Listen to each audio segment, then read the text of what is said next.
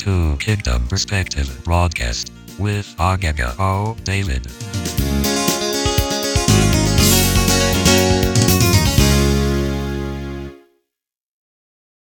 I'm actually going to be teaching from a particular scripture that you know so well. But I want to share some insights as the Lord revealed them to me in relation to our priesthood as believers. Praise the Lord. Relation to the priesthood as believers. So, um, let's look at Ephesians 6. Ephesians 6, uh, let me read from verse 10. Actually, basically, it's from verse 10 to verse 18. Uh, you need to read this. So, we go. And he said, Finally, my brethren, be strong in the Lord and in the power of his might.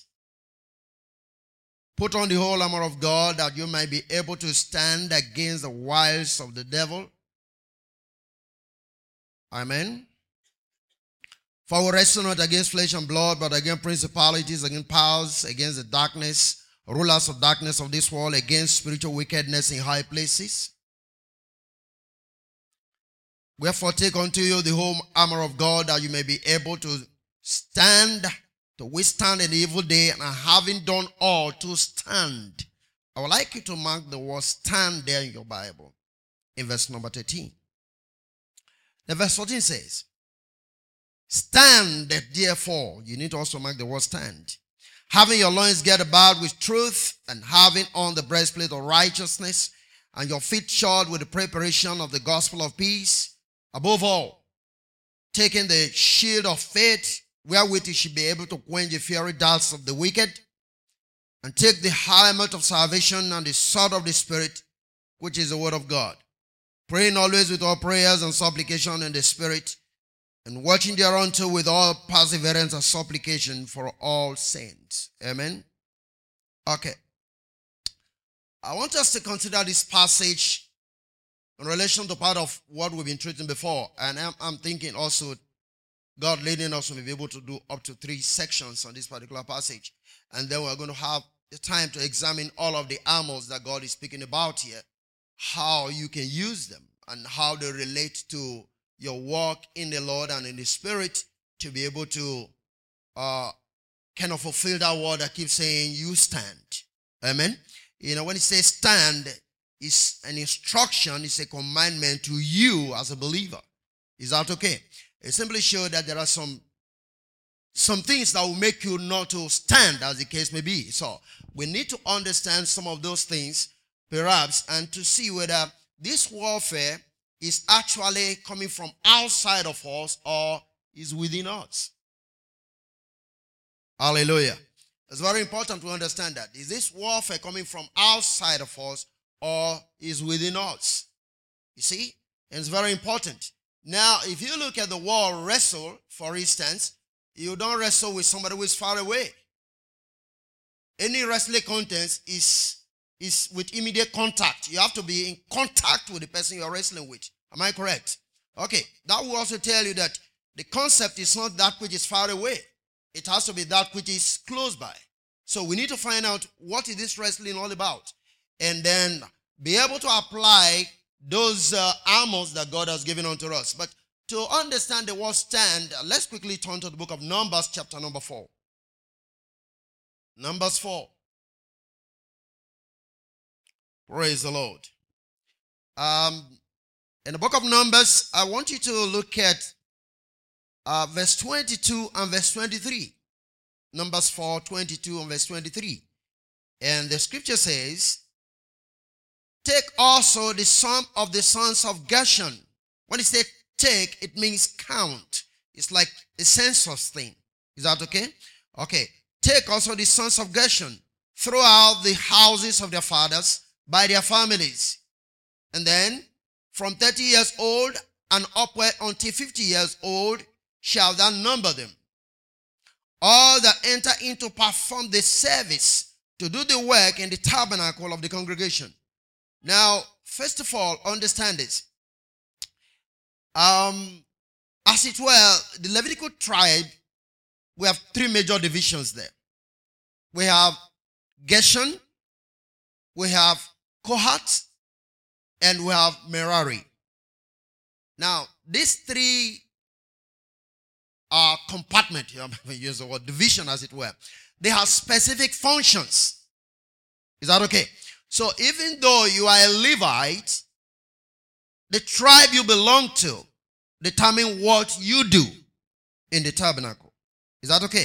So for instance, Gershon was the firstborn of Levi. And he was in charge of the ark. So anytime the tabernacle is moving, it is the Gershonites alone that were qualified to carry the ark. Are you listening? Okay. And and I will also tell you precisely. Anyway, let me just leave that. But understand what happened. Remember, when the ark was to be moved and it was done in on the axe or donkey or whatever the case may be by David and his people, and Uzziah touched it. Remember that?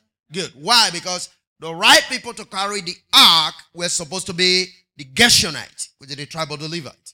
Okay. In other words, if you truly understand ministry, there are certain aspects. This is only good for pastors. There are some things that you are not supposed to go into. You ought to understand your boundaries as far as ministry is concerned. There's a sphere of operation that God has given to each and every one of us to, to function in. Okay, now, number two, the second son there was Kohat. Uh, he was in charge of the vessels and the curtains of the tabernacle. In other words, anytime the tabernacle is going to be moved, is that okay? These are the people that takes care of the vessels. All those vessels in the holy place, and then whatever things that were supposed to be used, the curtains, which are supposed to be in the hall, like the one I was explaining to you, where all these angels are designed. It was the Kohatites that were pulling down those curtains. Is that all right? Then the third son was Merari. And Merari was in charge of the cults of the tabernacle and the cults, that is the, the balls and all of those tools, the hammers, whatever they will use to pin the tent anywhere they get to. Now, get this right. Those people pull it down, these people where they want to carry them. Is that okay? The Merari group. Okay. So anytime they are pushing the tent, they come in and pitch the tent, and then these people just come in and hang on, and then the uh, what do you call this now? The Gershonite will now bring in the ark and position the ark where it's supposed to be. So every of these three sons of Levi, as the case may be, has specific functions that they were performing. Is that all right? Now, in Numbers 4, like we've just read, when you look at that 22 to 23, it tells, tells us something very precise. Now, I would like you to look at that. It went on about census, we were talking about the age group at which people can go into ministry. Is that okay? Hey, are you there with me? Now, so from 30 years and above, now you can understand the reason why Jesus Christ could not start ministry until he was 30 years old. Is that okay? Are you there? Good. Jesus was 30 years before he started ministry. Now you just begin to understand the reason why. This is a major reason why he can move into ministry until he was 30 years old. Those to work in the ministry, the Leviticus tribe, they have to start from the age 30 and above. Some of them are called at about 25. But for the first five years before the 30 years, they don't minister. They understudy the ministry. But ministry proper comes up when they are 30 years old. Are you following this? All right. Okay, now, so that was what happened. And that's why Jesus uh, have to wait for 30 years because it's like walking along that line or the pattern as the case may be. But when he was 30, he has to move into ministry. But there is something I want you to understand there. If you go down again a little bit, you're going to see the word there in verse 23. You see, from 30 years old and upward, you're going to mark that in your Bible. Until 50 years old, shall that number them. And all that enter into perform the service, underline that in your Bible, perform the service to do the work in the tabernacle of the congregation. Amen. That word to perform the service is, is, is a Hebrew word which means it's like a mass, an army or servant, an assembly, fight, perform, master, wait upon, war. Hallelujah. Amen. War. I want you to know that. Now, if you look at Numbers, that's in Numbers chapter 4. If you look at verse 3, and it speaks about the tribe of the Kohathites.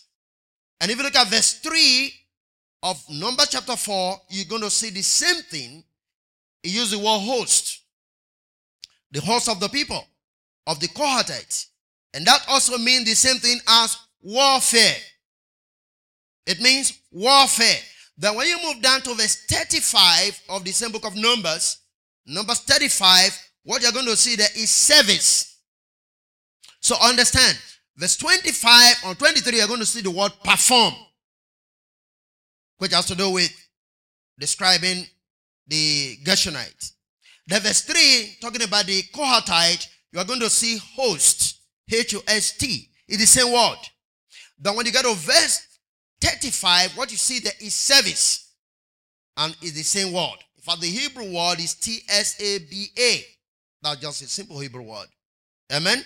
And it means warfare.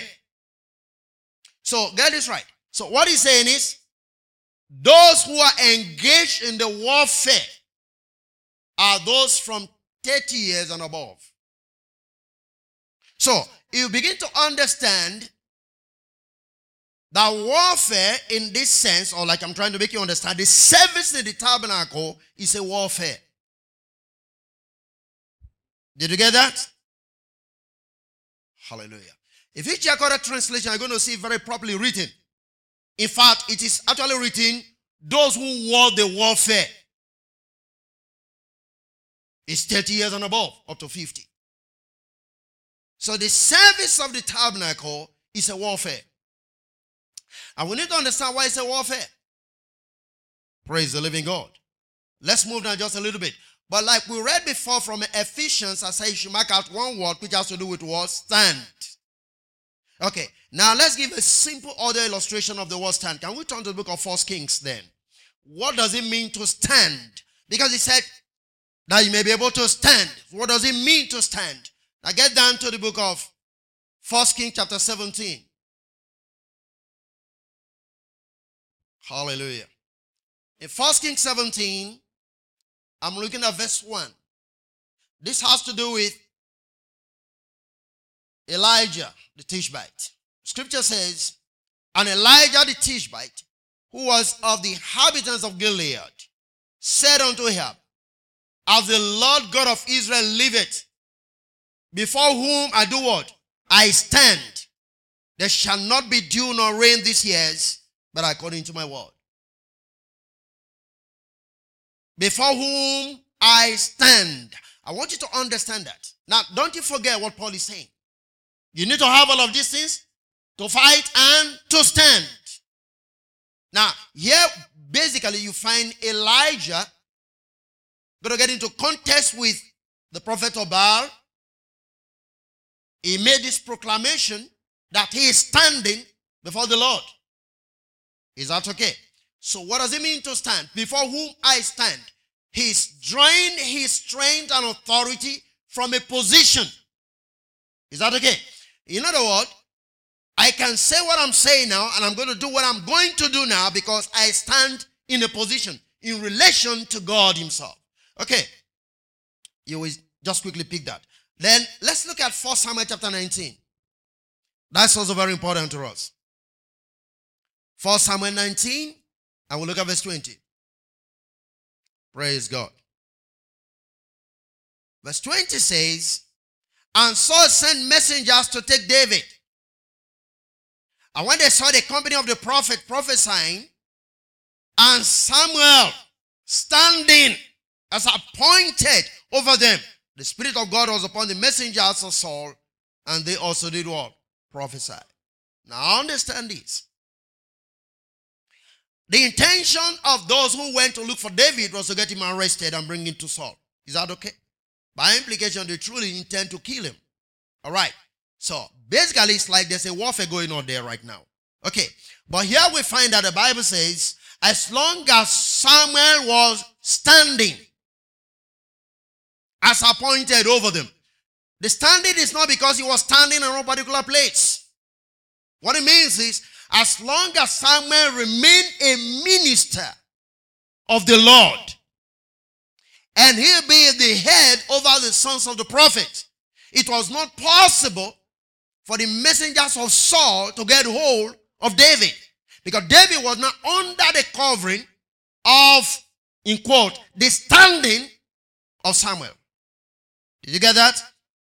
Good. So, Samuel was standing means he was occupying an office in relation to the ministry. Okay, I'm going to make you see that just a little bit. Turn with me to the book of Deuteronomy. Probably we'll come back here. But let's look at Deuteronomy chapter 10, and then I'll show you what it means to stand from there. So that you can easily grasp what I'm saying in relation to Samuel and in relation to Elijah. Amen. Praise the Lord. Now, Deuteronomy chapter 10, let's look at verse 8. The Bible says, At that time, the Lord separated the tribe of Levi to bear the ark of the covenant of the Lord. And who are supposed to be this particular tribe here? The Gershonites. Remember that? Amen? Good. To bear the ark of the covenant of the Lord and to do what? Stand before the Lord. To do what? To minister unto him and to bless in his name until this day. Did you get that? God separated the tribe of Levi. Hallelujah. To bear the ark of the covenant and to stand before the Lord to minister unto him. So when you say somebody is standing, that means the man is occupying the position of ministry in relation to the Lord. And basically, what happened is you first have to minister to the Lord before you minister to the people. Hallelujah. So now, in ministering to the Lord, which, don't you forget, bearing the ark of the covenant, like we read before, and the word said performing that duty in Numbers chapter 4, verse 23, means they are warring the warfare. Are you there with me? So now, for the tribe of Levi to stand to minister before the Lord, it simply means they are engaged in a warfare. Are you there? All right. So now that simply means standing means to be in service to the Lord, ministering before Him as appointed of Him in your own place. Now I would like you to go back a little bit from the scripture we have read when the Bible says Elijah was speaking first, first Kings now chapter 17, as long as I stand before the Lord. Remember that? So what was he trying to say? As long as I still remain a minister of the Lord, there shall be no rain. Is it clear to us? Okay. Now Saul, I mean Samuel also was there and said, as long as he was a minister. In fact, if you check chapter 17, I'm sure you're going to find another good scripture about that in the last verse. The Bible says, as long as Samuel was standing, the Philistines could not come into the territory of Israel all his days. I'm sure I spoke about that a few weeks ago to make you understand that there are some ministries and some callings that you can find yourself under, and then you have protection. Is that okay? All right. And that's exactly what we're looking at here again. But here we're looking at those now involved in this particular action. And their action is directly connected to service. Now, what would happen? Samuel, for instance, was supposed to be the one, and he actually did. Remember, when the ark came to the to the to the camp of the children of Israel, there was a shout, God have arrived. Is that okay? I remember that Samuel himself also have to offer the sacrifices on behalf of the children of Israel at the time of the warfare. Now get the picture right. Who is actually doing the war? It's Samuel. Because without him standing before the ark and ministering, the war cannot succeed. Those in the front can't even succeed. Is that okay? So, the service to the Lord is a warfare. Now, don't you forget, every one of us is a priest in contest. Remember that? We are a royal priesthood. Am I right? Okay, so as we progress, you're going to understand why Paul was writing what he was writing. And that's why it's important for us to come to the place of really studying all of those armors that Paul was talking about. So that you can see where you are supposed to be properly fitted into, and then you'll be able to stand as you apply and use those armors for yourself, not for someone else. Because if you are wearing the armor, it is you that is supposed to use it. And they are meant to, you understand? To defend yourself and to stand and to stand and to stand even after you have finished fighting. You don't fight and fall, you fight and stand. In other words, there is going to be an overcoming by reason of the armor that you are putting on. Hallelujah. Are you getting this? But it's important that we understand this concept first. Because we are a royal priesthood, that's why I have to take you back to where it's coming from. And I believe that Paul has it in mind when we were writing Ephesians chapter number 6. I just believe that. Praise the living God.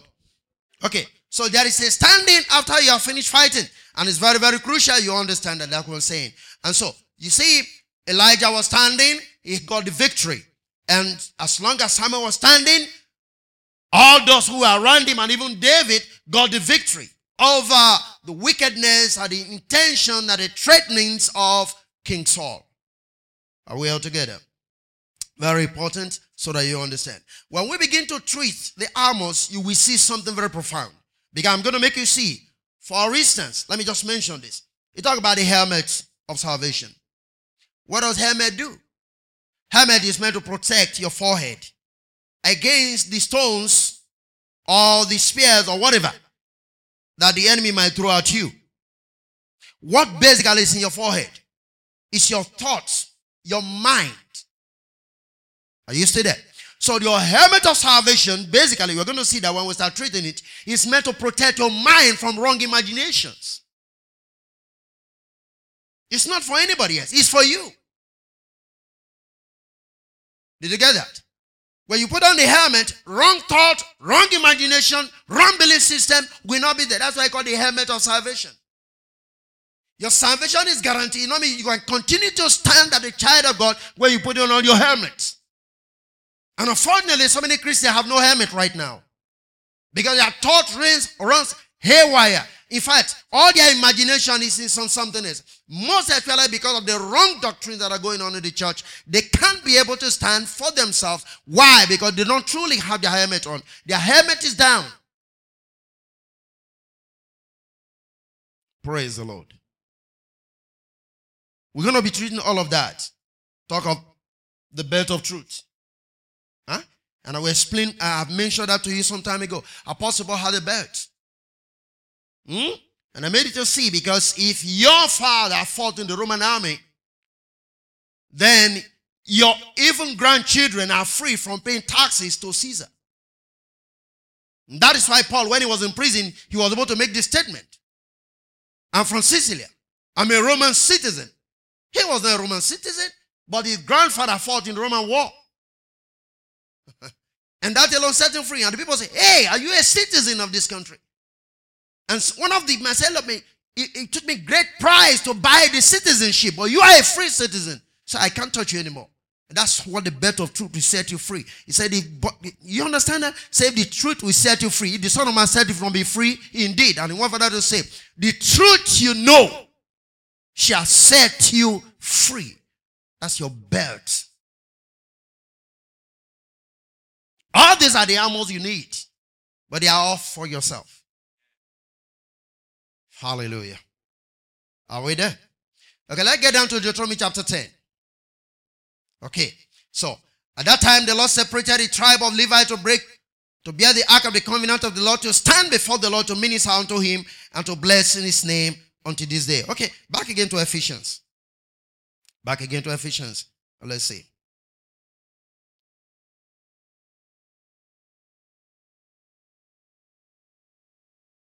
Are we there? So 11 again. Put on the whole armor of God that you may be able to stand against the wiles of the devil. So you see the word standing now, coming out again. We already know what stand means. To stand is to minister. To stay in the position and the office that the Lord has called you into. And like I'm saying, we are all priests. Because we are a royal priesthood. And don't you forget this. That's why some people get me wrong. While we are all priests, there are rankings within the priesthood. Am I right? Because even though we have the Levi doing all of this work, we also have the Aaronic, which has to do with the high priest. Hmm? Good. So let's not forget that there are rankings within the priesthood. But when the Bible talks about a royal priesthood, a holy nation, that is a general word for every believer. It's just like Israel was supposed to be a holy nation in relation to other nations. In fact, they were a prophetic community to other nations, just like they were a priesthood community to other nations. Even so, the church is a priest to the rest of the world. But within the church, there are rankings. Because all are not prophets, all are not apostles, all are not miracle workers. There are diversity of operations. Is that okay? And there are specific ranking which has to do with those who are specifically called to do specific things for the entire body of Christ. Let's understand that. Praise the Lord. Okay. So now Ephesians again we say now verse 12. For we wrestle not against flesh and blood, but against principalities and powers, against rulers of darkness of this world, against spiritual wickedness in high places. I'm going to take time as we progress to explain this, but don't you forget. How many of you remember our study on the prince of this world? Can you still remember that? The princess of this world. Who are the princes of this world that didn't know but they crucified a lot of glory? The Jewish people, the synagogue rulers. Can you remember that? It has nothing one bit to do with the devil. So, help me, Lord. When we talk about, now, watch this. It's a difficult thing sometimes to bring people out of what they have ever believed. It's difficult. But look at this. If you take time to study this, it talks about the rulers of the darkness of this world. What does darkness really stands for? It stands for ignorance. Darkness is not talking about what is done in secret places somewhere along that line. Because I've always made mention of this to people. If you think that is the truth, then God was speaking to Cyrus and he said, I'm going to give you the treasures of darkness. Why will God take the enemy's property, if you will, if that is what you think? Treasures of darkness, people not think it has to do with the powers of vision, all that kind of stuff. Is that what you think God want to take from the people and give to Cyrus to build his temple? But treasures of darkness, don't you forget, when you talk about treasures, talking about resources. Where the man treasure is, there his heart shall be also. Is that okay? So treasures of darkness means those who are not in the kingdom, as it were, they have resources. God is saying, Hey, Cyrus, I'm going to put the resources of the world into your hand to build my temple and to build my house. It's the same thing that happened when the children of Israel were living in Egypt. The treasures of darkness were given unto them in form of silver and gold. What was the purpose? To build a tabernacle in the wilderness. Are you getting the picture? All right. Now, I don't want to overlabor this tonight. Maybe as time goes on, we're going to see what it means. Talking about rulers of darkness of this world against spiritual wickedness in high places. Wickedness in high places is not only just talking about demons as you can think about it, but governmental authority that will not allow God's mind and kingdom principles to be operated in places, in the nations of the world. Most of the economic problems we are having today are directly connected to those in spiritual wickedness in high places, those in government. Praise the Lord. Let's understand. You see, we have over, I don't know if spiritualization, I'll put it now. But we have over spiritualized the word of taking the word of God out of context and applying it so much in the negative dimension that we don't even see how it affects us and how we are supposed to live it out. Hallelujah. Okay. Now verse 13 says, Wherefore take unto you the whole armor of God. Not some. If you want to take, take all of them. Because they all work together. Hallelujah. Now, can you picture a situation? We're going to do more of this. But can you picture a situation where a military man have finished dressing, put on the boot, and there's no belt? Now, you see, the belt, most times, apart from putting the trouser in shape and putting it together for every other thing, some of other things are, you know, the belt carries some bullets, carries so many things, water cans, and so on. So that's why I say whole. Now, some of us, we have trousers, but we don't have belts. We are well dressed as Christians because we believe, but we don't have what it takes to ward the warfare. The belt of truth are not there. Some of us don't even have boots. Huh? Hallelujah. It is a boot that you use to bruise the head of Satan. As the case may be. You just we need to have all of this configuration properly explained so that we can know where we belong. Amen. Glory to God. So you take the whole armor of God that you may be able to withstand in the evil day. And having done all to do what? To stand. Now I like the word evil day. It's not talking about the devil now. Issues of life. Did you get that? It talks about the wiles of the devil, the tricks of the devil. What does the devil use more in, in, in attacking you or getting you? He accuses you, makes you to condemn yourself, and allows you to live in ignorance of the very truth of God's word.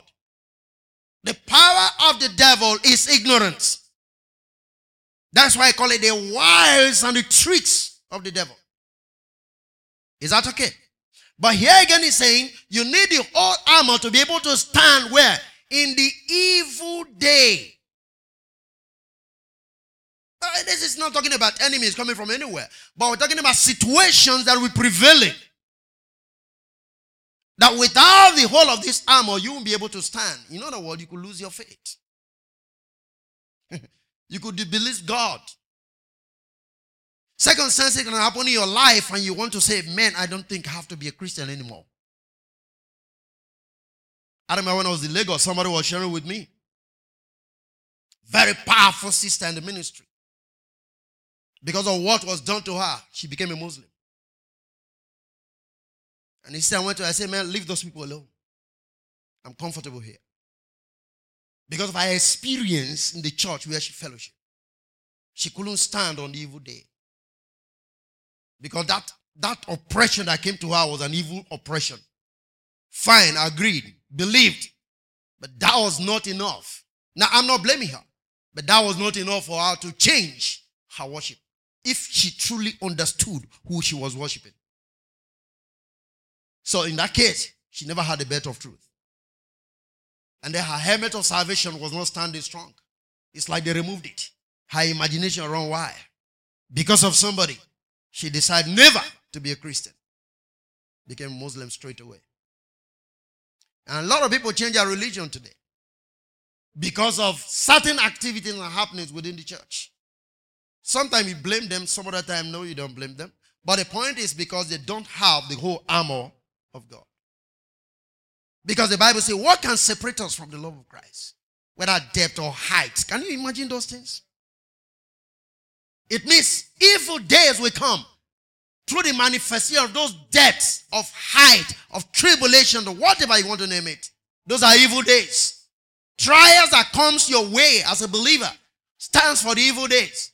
But you need all of the whole armor of God to be able to stand. If one of them is out of your life, it will affect the whole of your system. Praise the Lord crazy thoughts, imaginations, obsessions, oppressions. Think about that. All these things comes to attack you. But you need the whole armor for defense. The breastplate of righteousness, like in the Roman soldier. You don't understand that? When they shoot the arrow down, it hits bulletproof. That's a breastplate of righteousness. You need it. This has to do with things people will throw in at you in form of suggestions and ideas. You protect your heart. The breastplate protects your heart, not your head now, your heart. Uh, you understand that? Because from the abundance of the heart, the man speaketh. So if wrong things are planted, how many of you understand the soil, the parable of the sower has to do with the heart? Did you get that? So the breastplate of righteousness will shield your heart from those things coming in. Anyway, we'll deal with all of that. It's like somebody's enjoying this, huh? Hallelujah. All right. So he said, Put on the whole armor of God that you may be able to withstand in the evil day and having done all to do all to stand. Stand therefore, Having your loins get about with all Truth. Eh? And having a what? The breastplate of righteousness. And your feet shod with the preparation of the gospel of peace. How beautiful are the feet of they that bring the gospel of good tide. Remember that? We're going to check that out much, much later. Above all, taking the shield of faith, wherewith shall be able to quench all the fiery darts of the wicked. Shield of faith. You know what the shield means? Huh? You see these rioting soldiers, policemen. You see, they have the baton with one hand and they have a shield in the front to protect. So if you throw stones at it, that's the shield of it. Praise the Lord. You're going to need that. Okay. So, wow. And then take on what? The helmet of salvation and the sword of the Spirit, which is what? The Word of God. So you see that. Now, some of you don't have sword. And I'm going to make you see how Jesus used the sword. Huh? If you be the Son of God, don't mind these stones will become bread. It is written. That is the sword coming out now. Now, if you don't know the word, it means your sword is down. Praise the living God. And some of you don't study your Bible. You don't study, you don't study the Bible. That's a problem. So when situation comes, nothing jumps out of your resources. But the more you read the Bible, the more you stock. Your mind is filled with the word. So that any situation that comes out, something comes out from within you. That is where you're applying the sword of the Spirit. So when devil spoke to Jesus, if you be the Son of God, are set down. It is written. Did you see it now? That was the application of the sword of the Spirit, which is what? The Word of God. Now, how many of you really have your sword?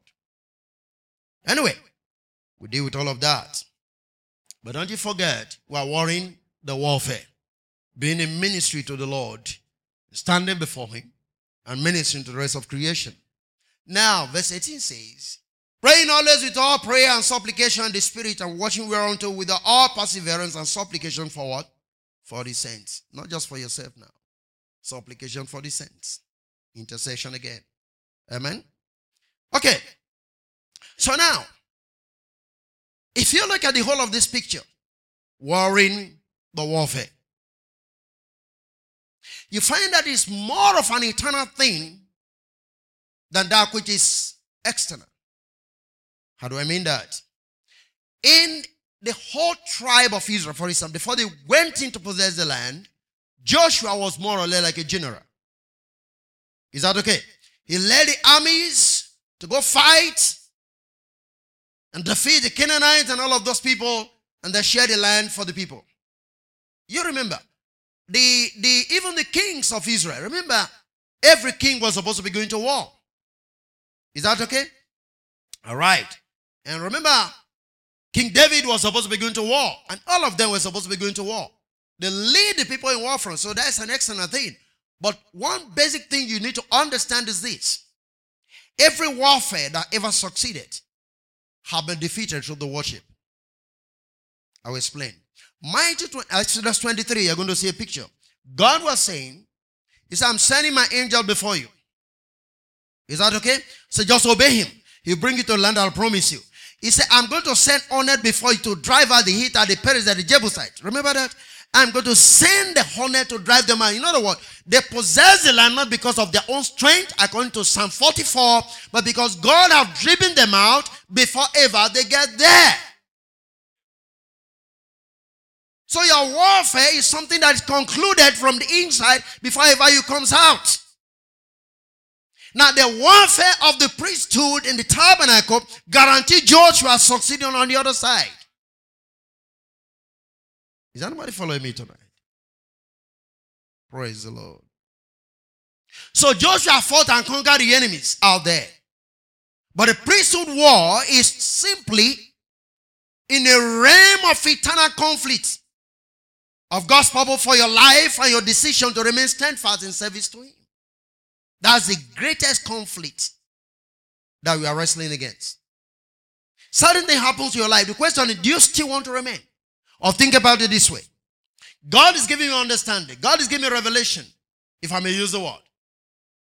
The deep mystery and secret of Christ. How many people do you think will want to believe what I'm talking about? Hallelujah. Especially if it is not generally acceptable and common. How many people want to accept that? Praise the living God. And because that is not accepted, you can become discouraged and even. Now, let me explain. Apart from your eternal problems of you trying to stand because of what God is doing, what God has said to you, what you've heard, and yet you see contrary wind, contrary wind in the midst of the boat. Yet it was Jesus that said, Let us cross over. Am I correct, somebody?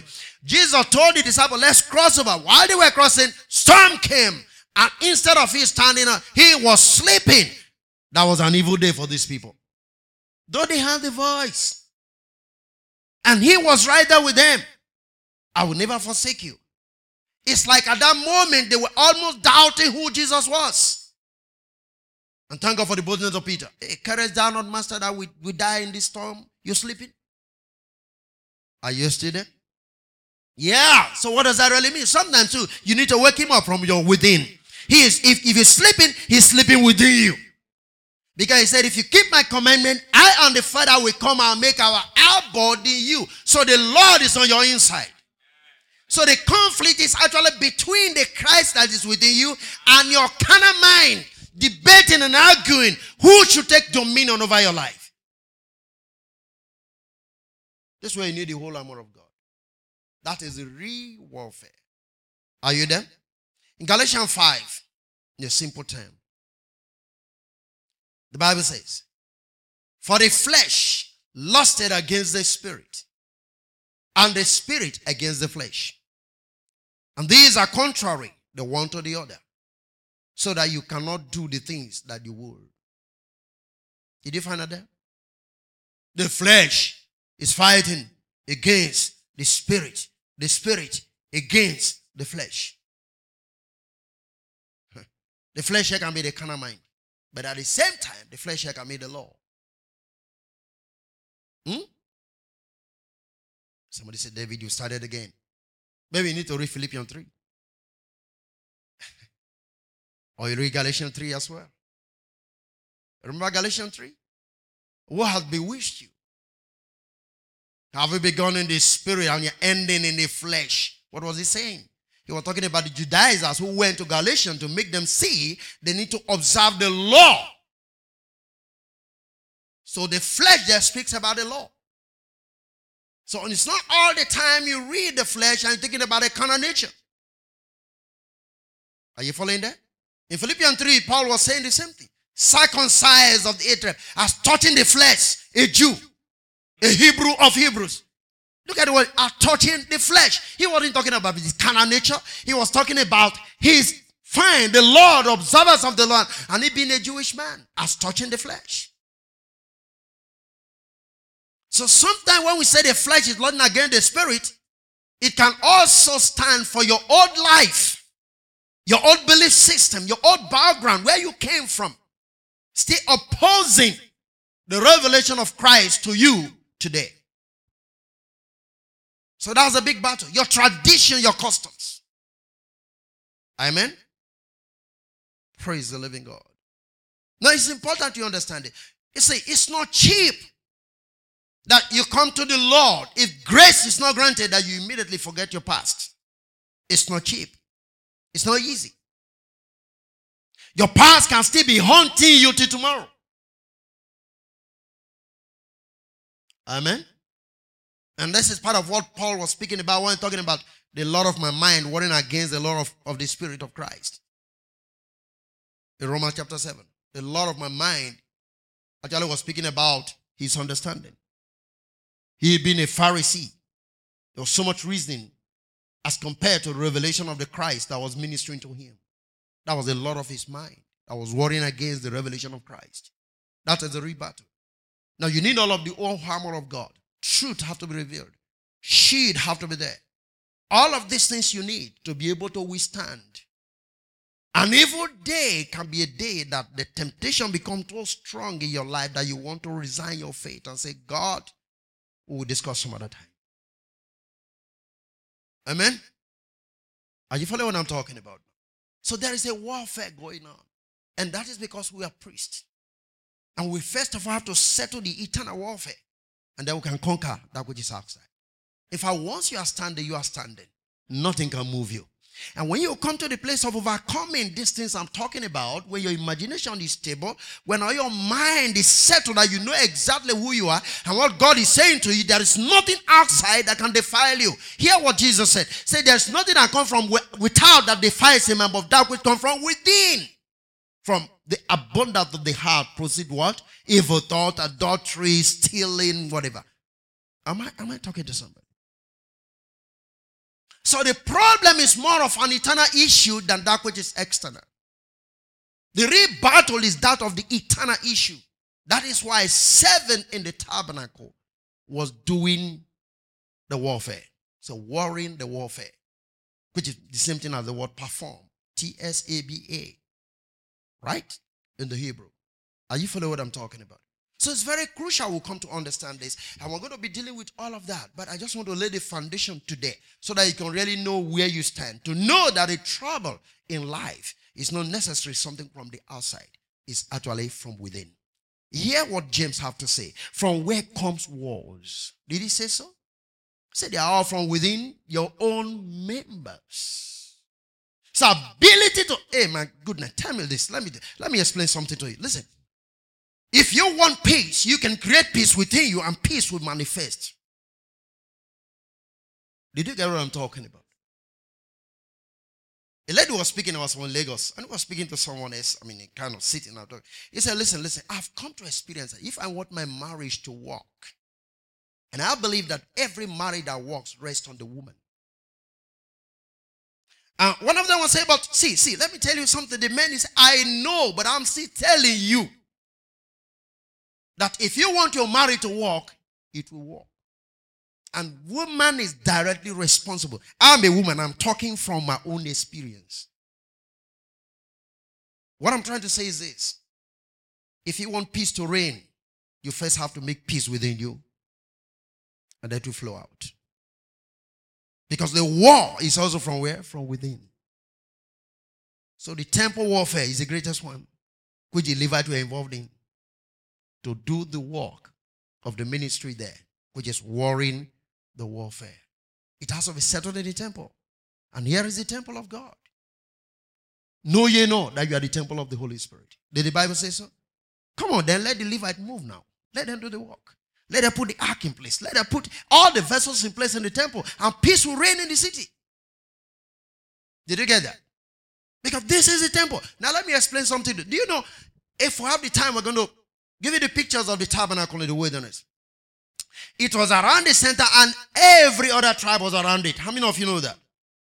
That means from there, right there, the peace, the protection, and everything to the rest of the people. So you being the temple of God. If peace is in your life, peace will flow out to all those around you. Amen. So we are looking at what can make you come to this place of receiving this peace and manifesting this peace and subduing anything that want to make sure the peace of God in your life does not manifest. This is what we're talking about. War in the warfare. And it's crucial we understand this because we can fall into a lot of deception and we'll be looking outside instead of looking within to be able to solve our problems. Anytime your eye is on the outside, as if your trouble is everywhere, no, no, no, no, no. Your trouble is not everywhere. Now, hear this. The scripture says, Greater is he that is in you than he that is in the world. And Jesus will say, The prince of the world cometh, but you shall find nothing in me. Why? On of inside it was completely settled. Praise the living God. You shall receive the peace that passes all understanding. By the time we are through with this study, you shall be who God intends you to be. Your purposes in life you shall discover. And every oppression that is coming your way, you shall subdue. Because you will be able to overcome and still stand to do what God intends you to do.